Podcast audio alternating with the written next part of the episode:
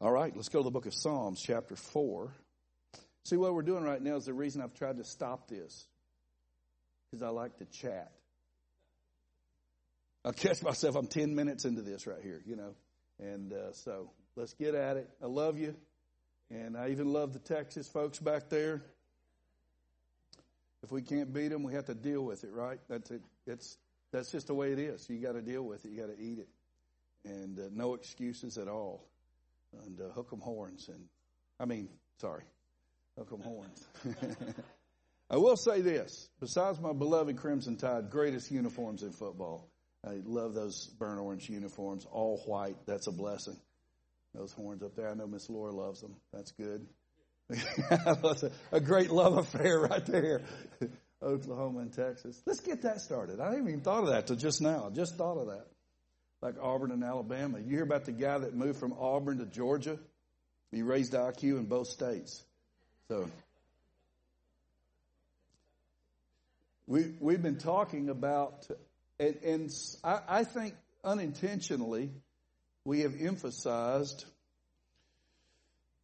the Word of God. It's just emerged in the sermons. Sunday morning we talked about following God, and you follow God by faith. And Abraham is the example of that like no other. And faith, this is really important. Faith is believing that which has been revealed. Another way of saying it is faith is believing what God said because He said it. So sometimes preachers will say things like this, and, and, and unless they've really carefully contextualized the statement, it's, it's kind of misleading. All right. And they'll say that uh, once you don't have any idea what to do and you can't see the end, you got no way, no idea which way to go, then you just have to trust God. That's not at all what faith is. Faith is not a leap into the dark. It's a step into the light. So the Bible says that the Word of God is a lamp unto our feet. And so living by faith is believing what God said. So the Bible says we walk by faith, not by sight. The, the idea is that Jesus is not here. So we, obviously he's omnipresent. I mean, physically, he's not here. And we can't go to where he's at and watch him, follow him, imitate him.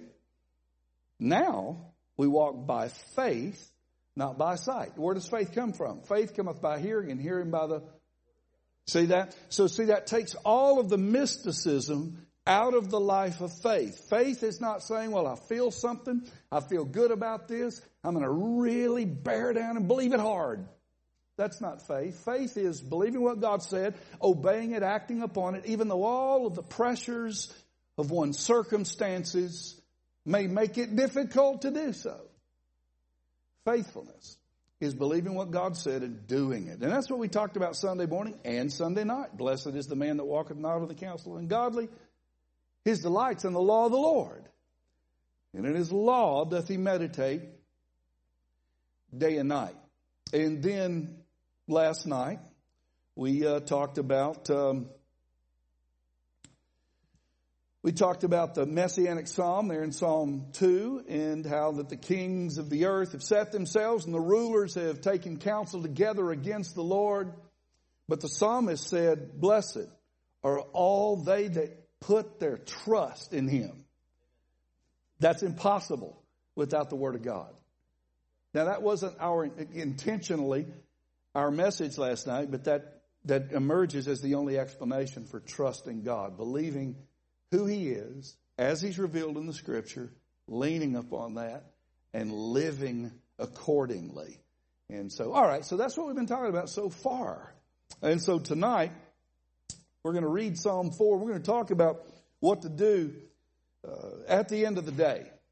Okay? And so we're going to talk about Psalm 4, verse 1. Hear me when I call, O God of my righteousness. Thou hast enlarged me when I was in distress. Have mercy upon me and hear my prayer. O ye sons of men, how long will ye turn my glory into shame? How long will ye love vanity and seek leasing? Selah. but know that the Lord hath set apart him that is godly for himself. The Lord will hear when I call unto him. Stand in awe and sin not. Commune with your own heart upon your bed and be still. Selah. Offer the sacrifices of righteousness and put your trust in the Lord. There be many that say, Who will show us any good? Lord, lift thou up thy light, the light of thy countenance upon us.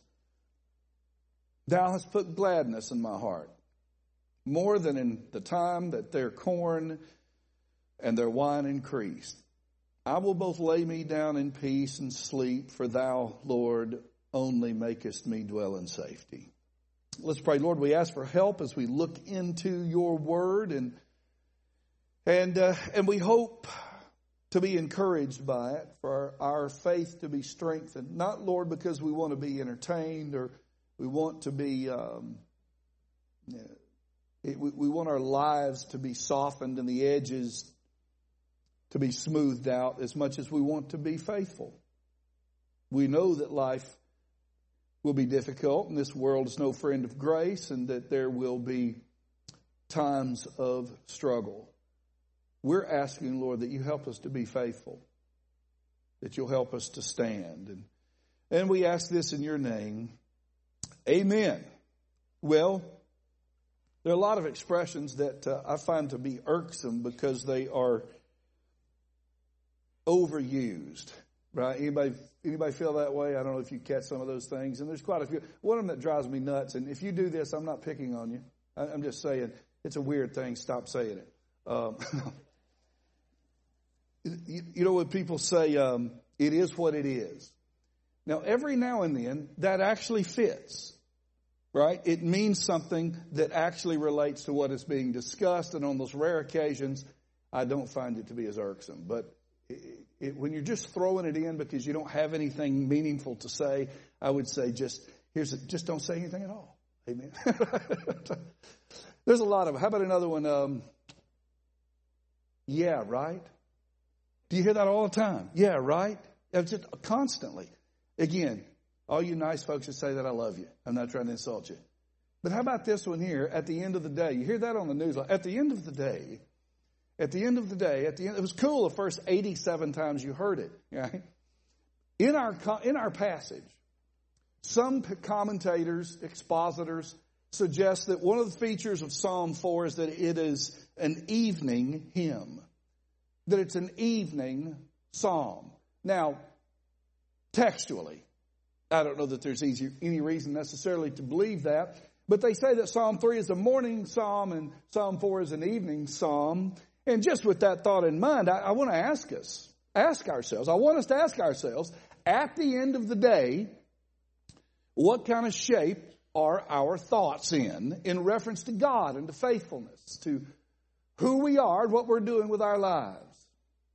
That phrase literally means to take all things, everything into consideration. That's what you're saying. At the end of the day, where we're taking everything into consideration.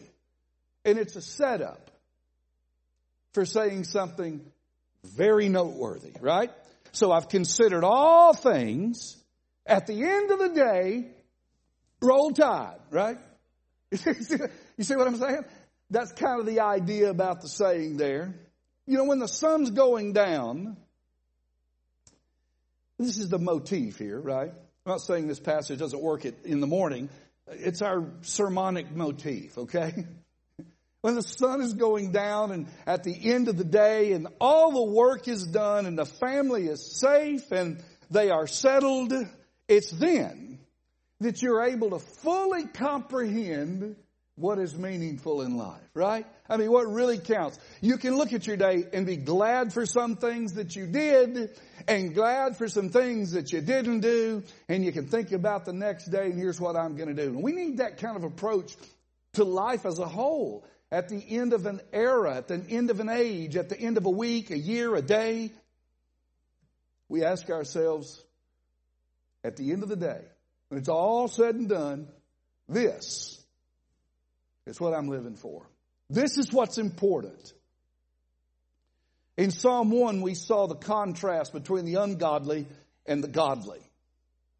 And we believe, I believe, and wouldn't fight all day about it, but I, I, think there's reason to believe that the picture that is being painted there ultimately is with Israel, God's people, awaiting the realization of that kingdom, and they are like a tree planted by the rivers of water and they're waiting for their fruit to be produced in their season in that kingdom and they will be fruitful and that kingdom will be restored here on this earth. Israel will be restored and then the ungodly are not so, but are like the chaff which the wind driveth away. And there's a focus on His law because His law communicates who He is, His nature, His moral essence, His holiness emerges as we understand His law. That's Psalm 1. And then Psalm 2 was the Messianic Psalm, which while Psalm 1 is about the law and Psalm 2 seems to be a focus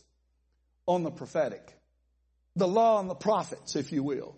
This is what God deems right, righteous, what will produce fruit and here is what God's people who are faithful should expect. There's the prophetic, right? And that's what we saw in chapter 2. Both chapters emphasize being blessed or blessed, happy, truly fortunate people. Chapter 1 says you can be that if you can avoid the counsel of the ungodly and walking in that way. If you can avoid that and delight in the law of the Lord, you can be blessed. And chapter 2 says, Blessed are those people who put their trust in Him, right? We've, we, have we have we've been down these roads. And then, here's something I want you to notice now. Psalm 2 is a messianic psalm.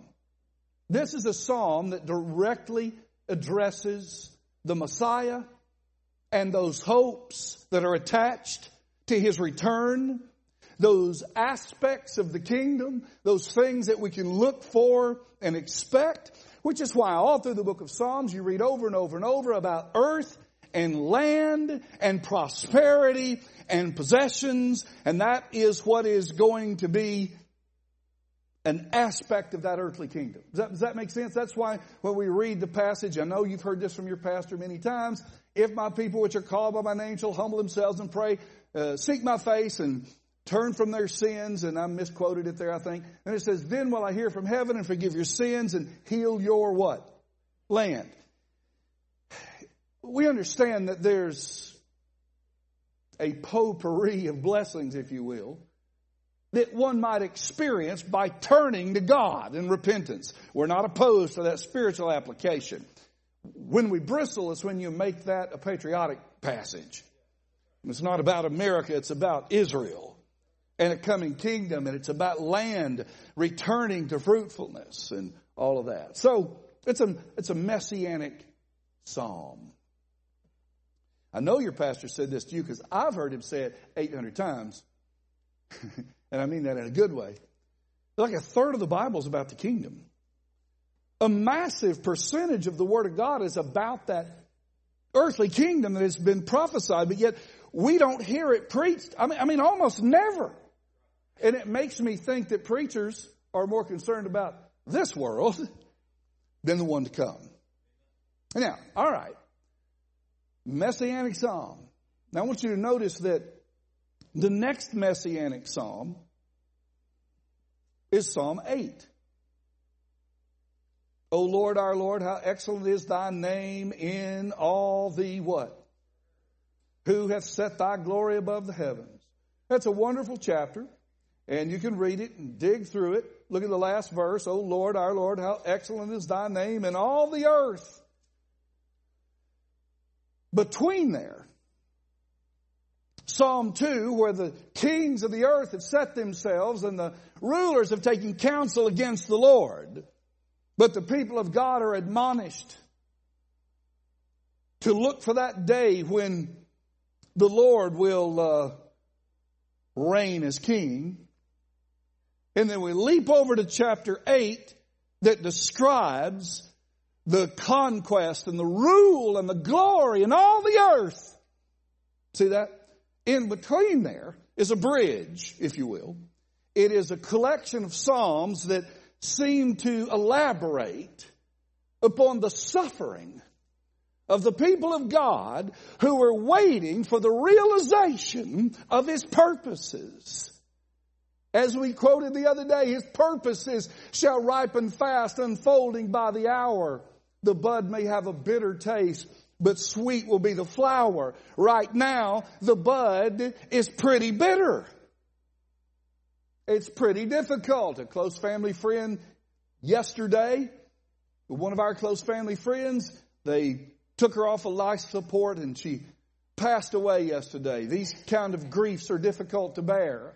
The trips to the doctor and the aging bodies and the lost loved ones and the, you understand. We're struggling here, not to mention the last two nights and the problems we talked about on those nights with the crazy culture and rebels that hate God and the madness and the moral perversity. And we're down here on this earth in this world struggling, looking for a coming king. Now Israel will find these verses, as we have said repeatedly, I think they will find them the most noteworthy when they are on this earth in the tribulation period, being, being kept safe through the rigors of tribulation, looking for the king to come, right? Matthew 24 talks about, I think it's Matthew 24, it says to lift up your head, redemption draweth nigh, and all the Southern Gospel songs use that for a rapture verse. It's not about the rapture. It's about Israel seeing the Lord return, and right? Doesn't the Bible say that they will look upon him whom they have pierced? Right? And so here are several chapters that seem to communicate the kind of suffering the kind of struggle, the kind of soul anguish. One chapter talks about grief and weeping. It's very difficult to preach to people the hype of joy and rejoicing and leave off how to grapple, how to deal with, how to live through the griefs and the losses and the struggles. It takes a real thoughtful preacher to take all of that apart. It's easier to just say, y'all be happy. Why are y'all so down in the dumps? Boy, God's going to pull us through. Ain't The Lord's going to turn it around. That's easy to preach and there's some truth in that. But there's always somebody in that crowd that's saying, I don't think he's turning this problem around. I'm going to die. My father's not coming back. He's been buried. Do you understand? So I'm not being light, I'm not being disrespectful about one's hope. I'm saying if our hopes are not rooted in the soil of truth, they will disappoint us. That's why the Bible says hope deferred maketh the heart sick. Somehow the Bible believing Christian has to learn to live with concurrent emotions. You can sometimes live with the joy of an unshaken faith alongside the pain of a genuine suffering. And as you get older, there's almost no other way to do it but like that. You've all heard the saying that a parent is only as happy as his least happy child. Man, you have a few kids, you can lay awake all the time. My kids were on the road. One time I got a call from my beloved son. It was about three in the morning, and he and his friend, matter of fact, his friend is the one whose mother just passed away yesterday. Still friends, work together. Well, they thought it'd be great to call me at three in the morning. Well, when they were on the road, if I got a call in the middle of the night, it was immediate, overwhelming fear, right? And so I answered my phone and I hear some hysterical stuff, and then the phone hangs up. So now I'm now I go from fear to almost I, am just in shock. So I'm trying to dial them back, and you know Lisa's snoring. I can't hear, and so I get them on the phone, and they there's laughter and a bunch of carrying on and giving me the business. And so, being the guy that I am, I said, "Oh boy, you guys are a mess. Y'all doing okay? I love you." And they hang up on me, you know, because they think that's funny and do it again. They were just having fun. But I am telling you, I broke out in a sweat. You know what I'm talking about? I literally, I just, because I, I didn't tell them this because I didn't want to be a stick in the mud, but I, I, it was just like a trembling fear. And there are issues in life that will keep you awake at night.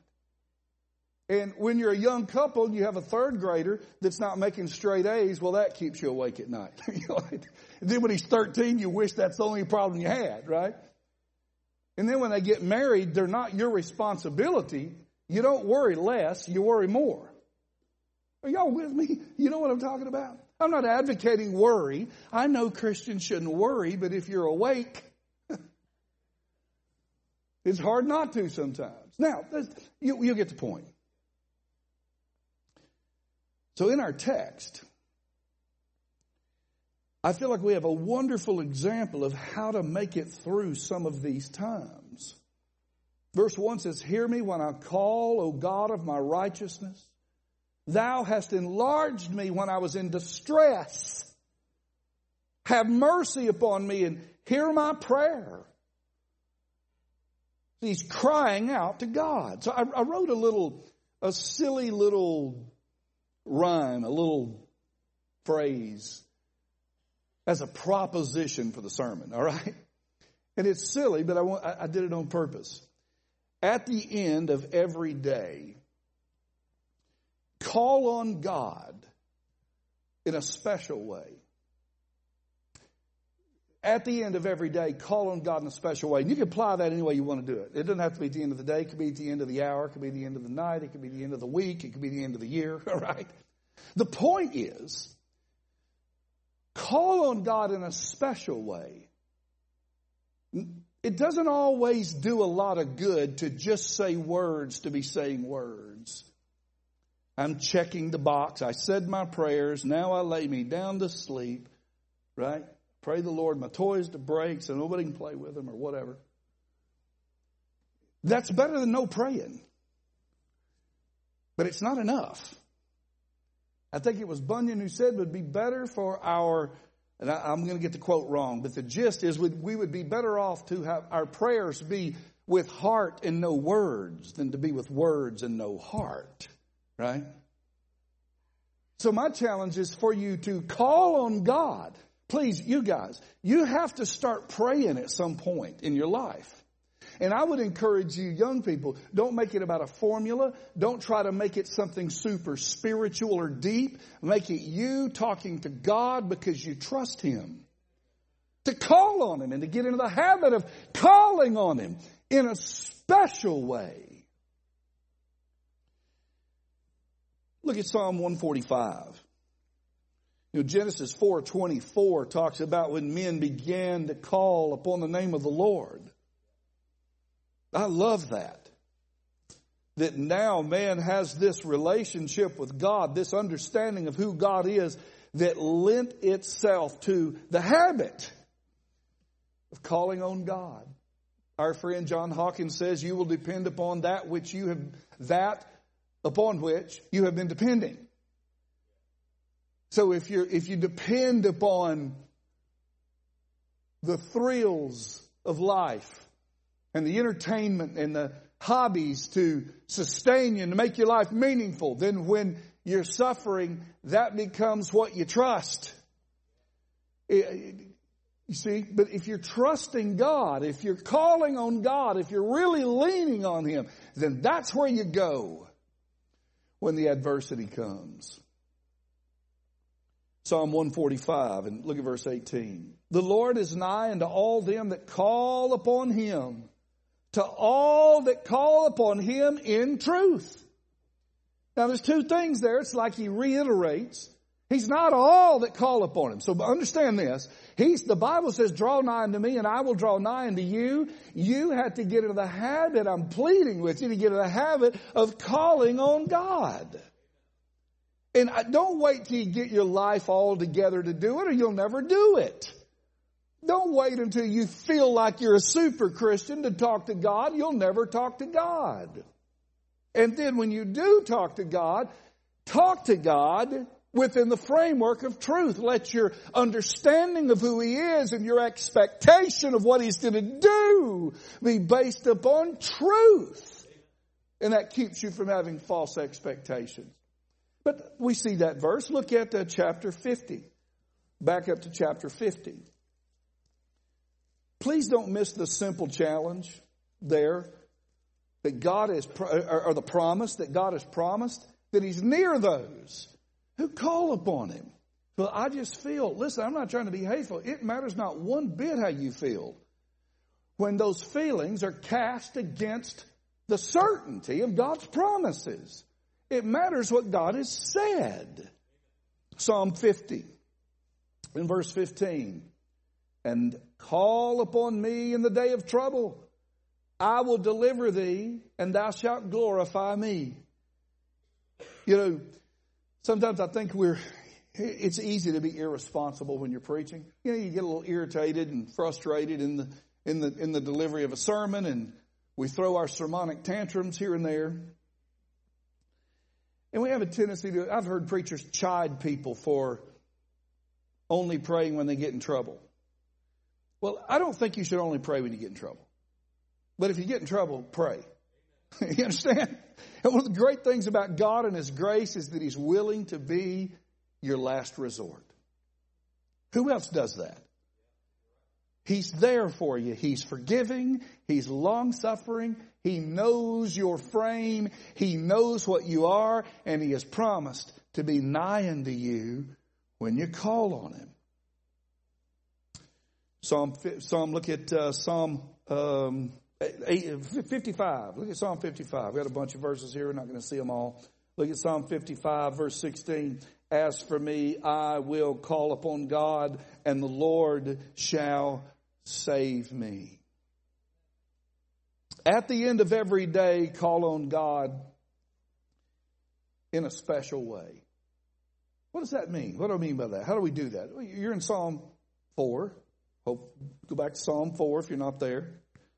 And I want to just challenge you with a few things quickly. Here's a few concluding thoughts about how to call on God. First of all, call on God with truth based, reality shaped theology. Truth based, reality shaped theology.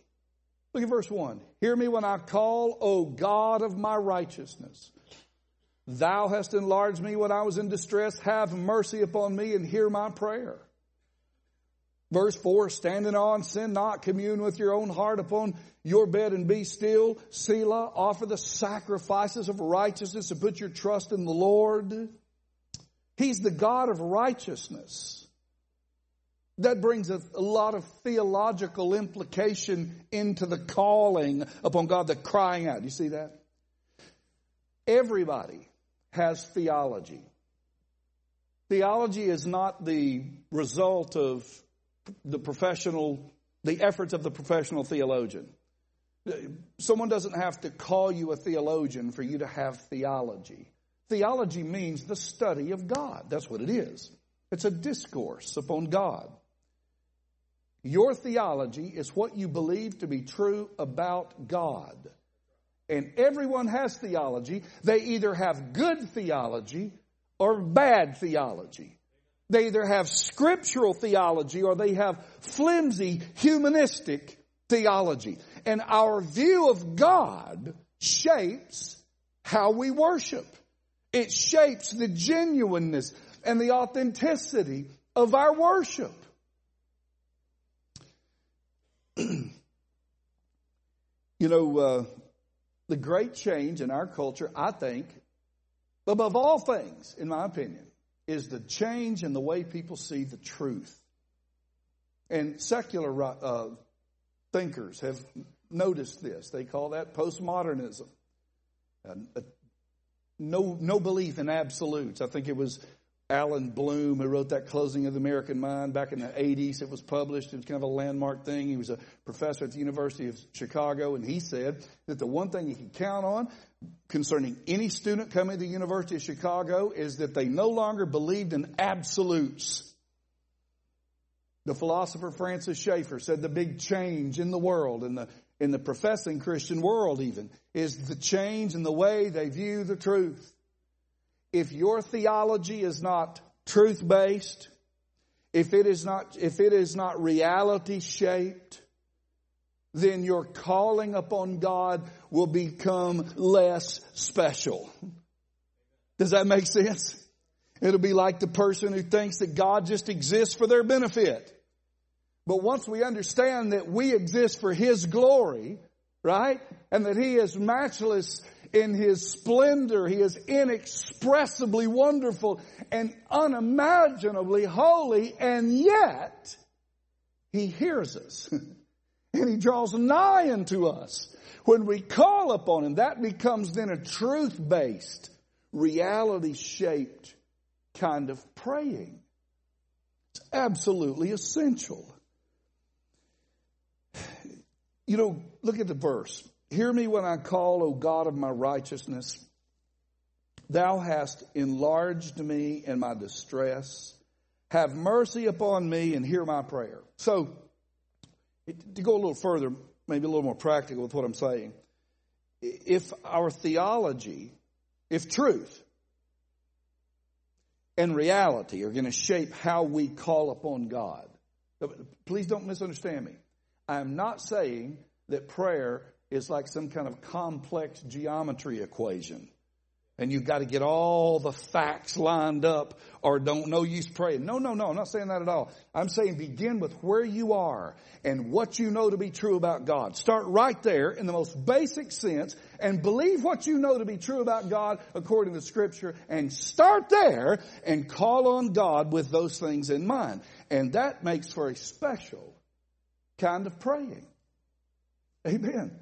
You know the Bible says, I will never leave thee nor forsake thee, right? You go to school every day and you feel like you're invisible. Okay? You don't look like a supermodel. You don't have endless amounts of money and you're not a great athlete, so you're not there. Right? We've all been there. Some of us more than others. you just feel invisible to the world. Let me tell you who you're not invisible to. You're not invisible to the God that created you. And you are fearfully and wonderfully made, right? And so based upon that understanding, you start that day going to school. Lord, you know I hate school. And I hate school because all normal people hate school, Lord. we understand this. And I hate school because I don't feel like I'm special. I don't feel like I'm extra smart. It's difficult for me. I don't feel like I'm seen by anybody. The pretty girls don't see me. The cool guys ignore me. I'm not good at sports. I feel like a dweeb. But you made me, God. And I know that you have something special for me. So help me see it, Lord. Help me understand it. Help me be a, a faithful young Christian. You see what I mean? And all of a sudden, you, you'll have courage and strength. You'll begin to gain that courage and strength, but it, instead of being a cocky, humanistic strength, or, a, or a, a strength that is driven and shaped by rage and resentment, it'll be rooted in the soil of God's purposes for you. That's what you do. And I'm going to tell you, God has a plan for every one of you guys that is wonderful and amazing and special, but you'll have to go through the difficulties of life to get there, and that's what we're talking about tonight. Amen? And it might help them if parents didn't flip out every time the wind changed directions. That's just, that's just free. right? We call on God at the end of every single day, call on God in a special way, and it's a kind of praying that is truth based and reality shaped. And here in our text, we see that we should pray based upon what God has already done. See, see what he said, thou hast enlarged me when I was in distress? Has God ever helped you? To be enlarged in distress means simply that he's been liberated, set free, delivered from what was distressing him. That's what he's saying. So you guys have seen God help you. You've experienced the consoling, comforting presence of God at one time or another. I hope you have. God does love you, right? All you older folks, you've experienced it, but you forget it. So we pray based upon what he's already done, and then we pray based upon what we know he will do. What will he do? Hear me when I call, O God of my what? righteousness. Shall not the God of all the earth, the judge of all the earth, do right? God will do the right things. You don't have to wonder, you have to worry about God doing the wrong thing or, or, or missing the point. God's not going to miss the point. He's going to get it. I think I felt like I spent the whole day trying to get Lisa and Laura and Jim to understand the point. And they didn't. so all I can do is tell it to Jesus, right? The truth based reality shaped theology. Number two, talking about calling on God. Hey, this is very devotional. I know that. Okay, and I know we are doctrinal churches. We've talked about doctrine. We've talked about eschatology. We've talked about the kingdom and the place for these passages. We're going to wrap it up right here, hopefully with some kind of challenge for you to be personally enriched by God's promises. Call on Him with truth-based reality-shaped theology. Number two, call on Him with an awareness that what God has for us is infinitely better than what the world has. It's infinitely better. And I know that seems like an obvious preaching point. But do you believe that? I don't know that we believe that sometimes. I think we would amen it, but on the inside, we would say, yeah, but it sure doesn't seem to ring true in the daily walk because we get an attitude. We get discouraged and disappointed. Look at the text.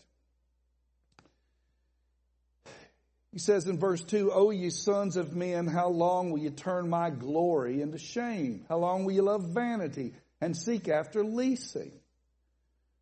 The world will take something that has glory intended and turn it into something shameful.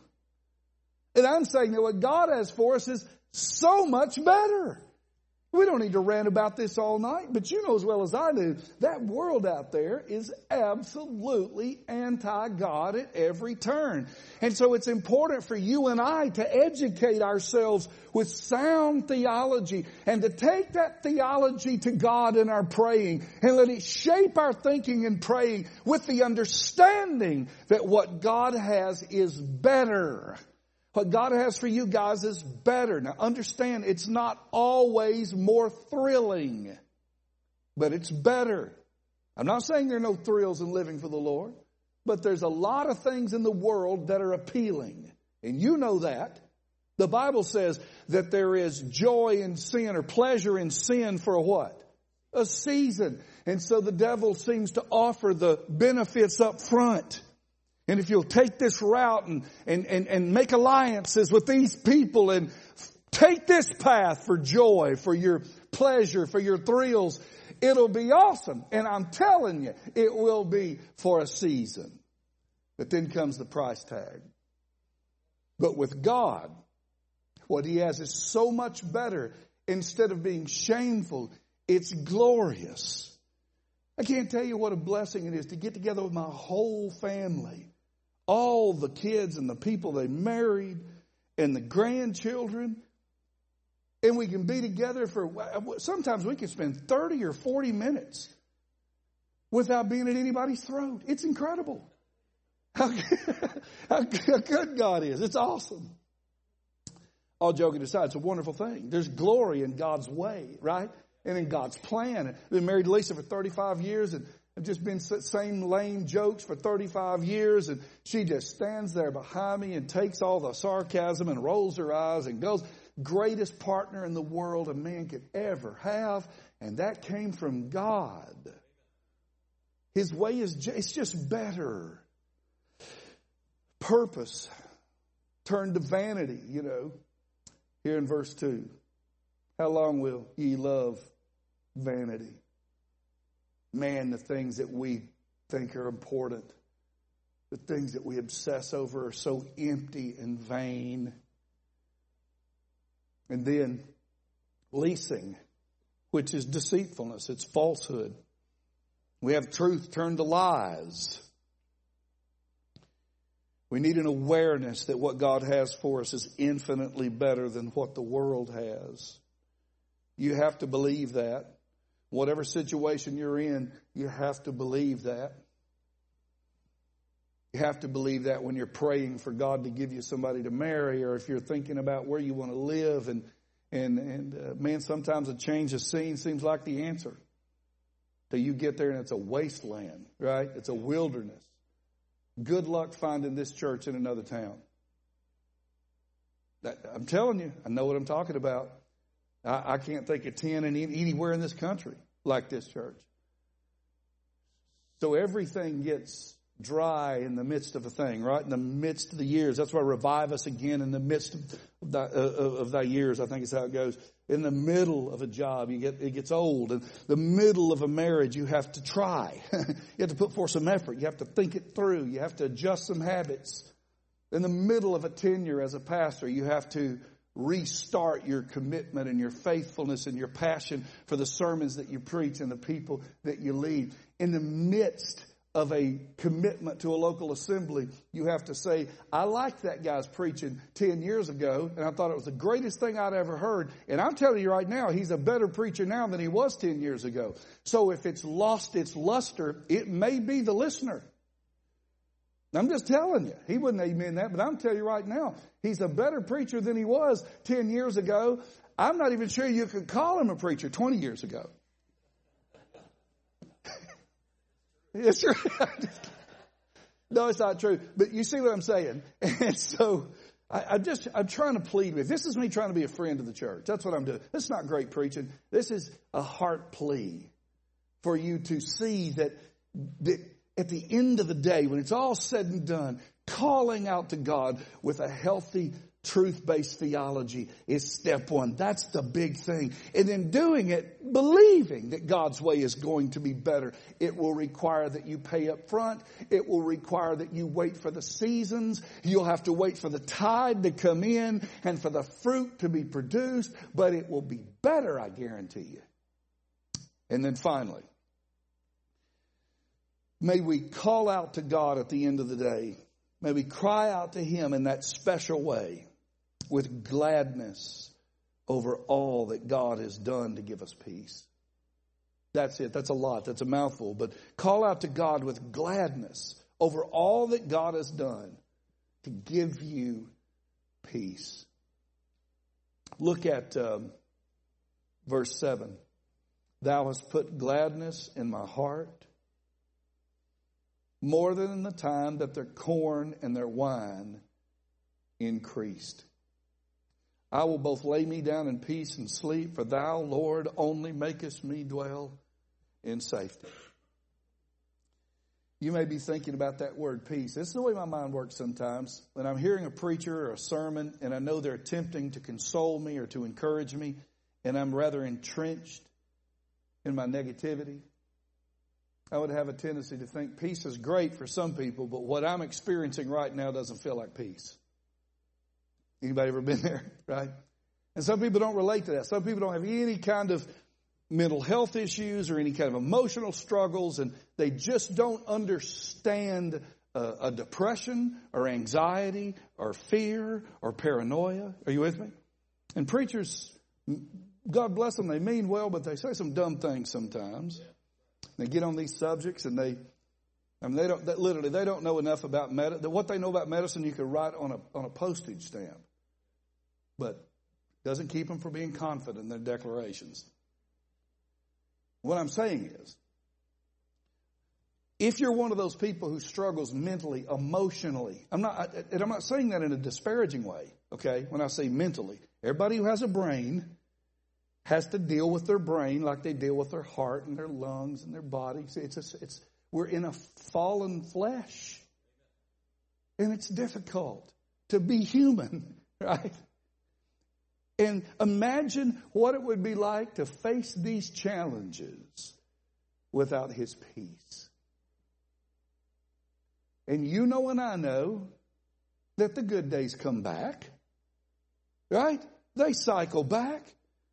So in the meantime, we cry out to God and we try to reorder our lives so that we can get ourselves back in a place where there's gladness and there's rejoicing and there's joy and our hope and faith and dreams. That's what we're trying to do. You know, He's given us salvific peace, that peace that is the consequence of our salvation. Romans 5 1, therefore being justified by faith, we have peace with God That is the peace that is explained as the cessation of hostilities between a holy God and a sinner. In other words, guys, when a person is a sinner and they don't know God, they are at odds with God. They're separated from God. He, the Bible calls him their enemy. They are at enmity. But when they are justified by faith, when they turn to God, right? Repentance toward God and faith toward our Lord Jesus Christ. And they turn to Him to save them from their sins, not to get them through a bad day, not to get them through a dark trial, not to save them because they had a car wreck. I mean, when they turn to the Savior to save them from their sins, God gives them peace. The enmity is removed. The antagonism between a holy God and sinful man the antagonism is removed and there's peace. Some of you guys, I would bet, because I know people a little bit, some of you guys are struggling spiritually because you've got it in your mind that God is upset with your frailty. And I'm telling you that He loves you. And that He says He is nigh unto those who call upon Him. He loves you guys. You see, your teacher may be a little sideways with you. you may be grounded for the next six months. But God will hear you when you pray. Salvific peace. And then there's that sanctifying peace. Be careful for nothing. Don't you love that cognitive scaffolding in those King James words? The way the word is put together, it implies meaning. Careful is much better than the word anxious. Careful means full of care. And if you compare scripture with scripture, you'll see that those cares are often worldly things, just having to live and to make a living and to buy and sell and get gain and eat and live and survive. And those cares can, they can overwhelm you. The Bible says be careful for nothing but in everything, in everything by prayer and supplication, let your requests be made known unto God. And the peace which passeth understanding shall keep your hearts and minds through Christ Jesus.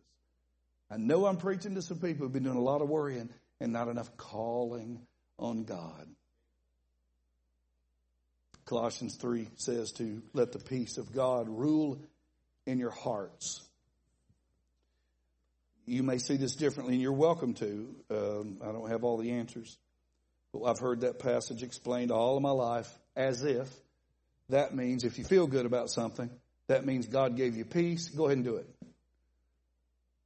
Some of the dumbest moves I've ever made, I felt awesome about them because I was getting my way. God told me to do it. Amen. God woke me up. I heard the preacher say, God was waking me up. I knew he was giving me a message for Sunday. Every night I couldn't even get through the night. You know what I mean? God is speaking to me. I mean, I'm, I'm just thinking, man, I wish God would speak to me like that. that. That must be what's wrong with my sermons. They're awful, you know. I'm hearing nothing. so this guy, middle of the week, he stops taking sinus medication, starts sleeping right through the night. It didn't have anything to do with God waking him up and talking. This is where God talks. So what does that verse mean? Let the peace of God rule in your hearts. It means this. When you're deciding how to live, that rule, that's an arbitrator. Go this way or that way. Don't do this, don't do that. You make those decisions. You protect your peace with God. You don't do anything to violate that peace. I'm not talking about your salvation. I'm talking about your growth as a Christian, the peace that is in your life because you're doing the right things the right way. Don't let any of that be violated because you're doing something that is unscriptural. Let the peace of God rule in your hearts. It's in the same passage that says, let the word of Christ dwell in you richly. And that's how we get wisdom, right? I love you. I want to encourage you to call on God in a special way at the end of the day. Meaning, when you've assessed all the things in your life, some of it's not going to be perfect. Some of it, unfortunately, may be quite heavy. Some of it may amount to regrets and sorrow over things you've done or haven't done. When you assess all that, call on God, believing that He can help you, He can give you peace, He can keep His promises, and He will. Let's pray together. Lord, I thank you for this church. I'm so grateful for them. I'm so happy that I get to preach here and be their friends and encourage them in the faith.